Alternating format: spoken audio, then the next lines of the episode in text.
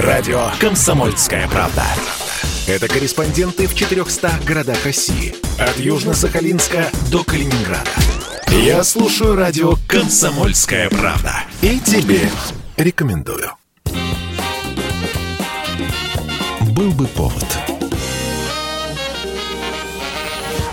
Здравствуйте, я Михаил Антонов, и эта программа «Был бы повод». 24 июля на календаре и рассказ о событиях, которые происходили в этот день, но в разные годы, вы услышите в сегодняшней программе. Год 1645. Вступает на престол второй царь из рода Романовых, 16-летний Алексей Михайлович, которого за его скромность и относительно спокойное правление чуть позже назовут Тишайшим. А я лес люблю как в храме после службы. Тихо так. Слышно, как трава растет. Ой, вкусно. Ты ложку-то бери. Царю сила нужна. Пущай поостынет. Новый царь крайне набожен, любит соколиную охоту. Если и бывают вспышки гнева, то они, как правило, кратковременные. С одной стороны, вроде как самостоятельная фигура, с другой – натура, которая нуждается в постоянном советчике. Вначале это был боярин Морозов, после – патриарх Никон. В первые годы царствования Алексей Михайлович приходится усмирять страшный соляной бунт, а после проводить вместе с Никоном церковную реформу. Она, эта реформа, вошедшая в историю под названием «Раскол», слегка поубавит количество людей, любящих царя. Староверы прокляли и Никона, и Алексея Михайловича. При Тишайшем Россия ведет только одну войну. Это была довольно затяжная баталия русско-польская, которая шла аж 13 с лишним лет. После будет заключен мир, по которому царь Алексей приобретает Смоленск, Северскую землю, левую сторону Днепра и, кроме того, Киев на два года.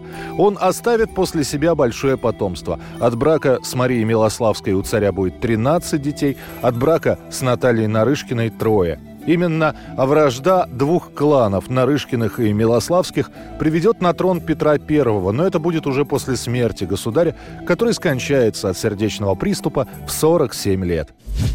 1901 год. Из тюрьмы города Колумбус, штат Огайо, за хорошее поведение досрочно выходит Уильям Сидни Портер. За три года и три месяца, проведенных в заключении, Портер сумел добиться литературной известности как мастер рассказа. Выйдя из тюрьмы, он берет себе псевдоним – О. Генри – Будущий писатель попадает в тюрьму из-за растраты. Литераторство – это всего лишь небольшое увлечение, которое не приносит постоянного дохода, а настоящая служба у Портера в Первом национальном банке Остина. Проверяющая комиссия обнаруживает там недостачу, но вместо того, чтобы доказывать свою невиновность, Уильям пускается в бега. Он вернется, когда узнает о смертельной болезни своей жены. Суд даст писателю отсрочку, чтобы он мог с ней попрощаться. На суде Портер мало что может сказать в свою защиту. Его признают виновным в хищении 854 долларов и 8 центов США. В итоге Уильям приговорен к пяти годам тюрьмы и 25 марта 1898 года заключен в тюрьму города Колумбус, штата Огайо, под тюремным номером 306-64. Портер был лицензированным фармацевтом и мог работать в тюремной больнице в качестве ночного аптекаря. Ему дали собственную комнату в крыле больницы, но нет никаких записей о том, что он действительно провел время в этом тюремном корпусе. У него было 14 историй, которые он напишет в тюрьме и опубликует под разными разными псевдонимами. Но широко известным он станет, когда напишет «Рождественский чулок Дика Свистуна». Итак, после трех лет заключения Уильям Портер, а теперь уже О. Генри, досрочно освобожден за хорошее поведение. Он проживет еще 9 лет, и за это время его имя станет широко известно практически во всех штатах Америки. 24 июля 1945 года во время Потсдамской конференции союзников президент США Гэри Труман сообщает Иосифу Сталину о наличии у Штатов оружия огромной разрушительной силы. Так США официально фактически объявляют о том, что имеют атомную бомбу. За неделю до этого в обстановке полной секретности в пустынной местности штата Нью-Мексико военные произвели первое в истории испытание атомного оружия. Президент Труман, которому доложили об успешном завершении испытаний, по словам очевидцев, был потрясен, поскольку внезапно почувствовал себя властелином мира. И вот президент США решает поразить Сталина этой новостью в Потсдаме. Премьер-министр Великобритании Уильям Черчилль специально задержался в дверях, чтобы увидеть, какой будет реакция Иосифа Виссарионовича. Но тот и бровью не повел, просто поблагодарил американского президента за информацию. Лидеры Америки и Англии тогда решили, что Сталин просто не понял сути сказанного ему. Но Сталин все понял. Через несколько дней он вдруг ошарашил Черчилля и Трумана и предложил обсудить проблему – раздел Луны между державами-победительницами. Труману сначала показалось, что он ослышался, потому что ему якобы неверно перевели слова Сталина. «Простите, господин Сталин», — говорит он, — «вы имеете в виду, конечно, раздел Германии». Сталин затянулся своей знаменитой трубкой и очень четко повторил «Луны». О Германии мы уже договорились. Я имею в виду именно Луну. И учтите, господин президент, что у Советского Союза есть достаточно силы технических возможностей, чтобы доказать наш приоритет самым серьезным образом. Дело в том, что Сталин уже знал о наличии бомбы у США. И после разговора с Труманом он во время перерыва в конференции попросил своего помощника передать научному руководителю атомного проекта СССР Игорю Курчатову, чтобы он ускорил работу над урановым проектом.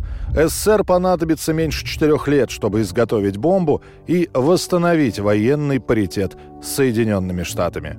Послушайте, на днях советский агент Коваль должен получить важные технологические детали производства атомной бомбы. В магазине радио детали по...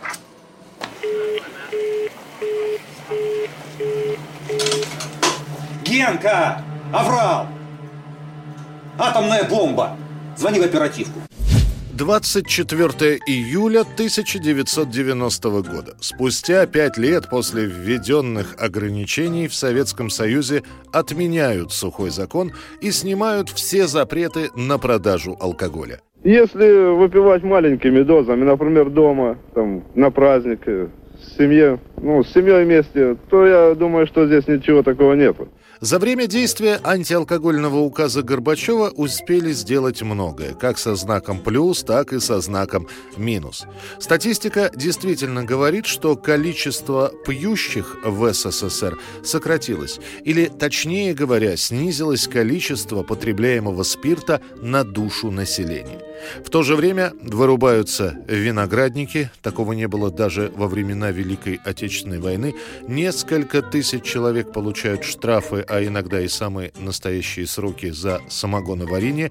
Количество смертей в результате отравления суррогатами, техническим спиртом и другими спиртосодержащими жидкостями никто не подсчитывает, но это тоже несколько тысяч человек. Помимо всего прочего, исчезают из свободной продажи сахар, он используется для варенья самогона, исчезают спиртовые настойки из аптек, самые дешевые из них. В несколько раз вырастает количество наркоманов. Алкоголь недаром называют великим обманщиком.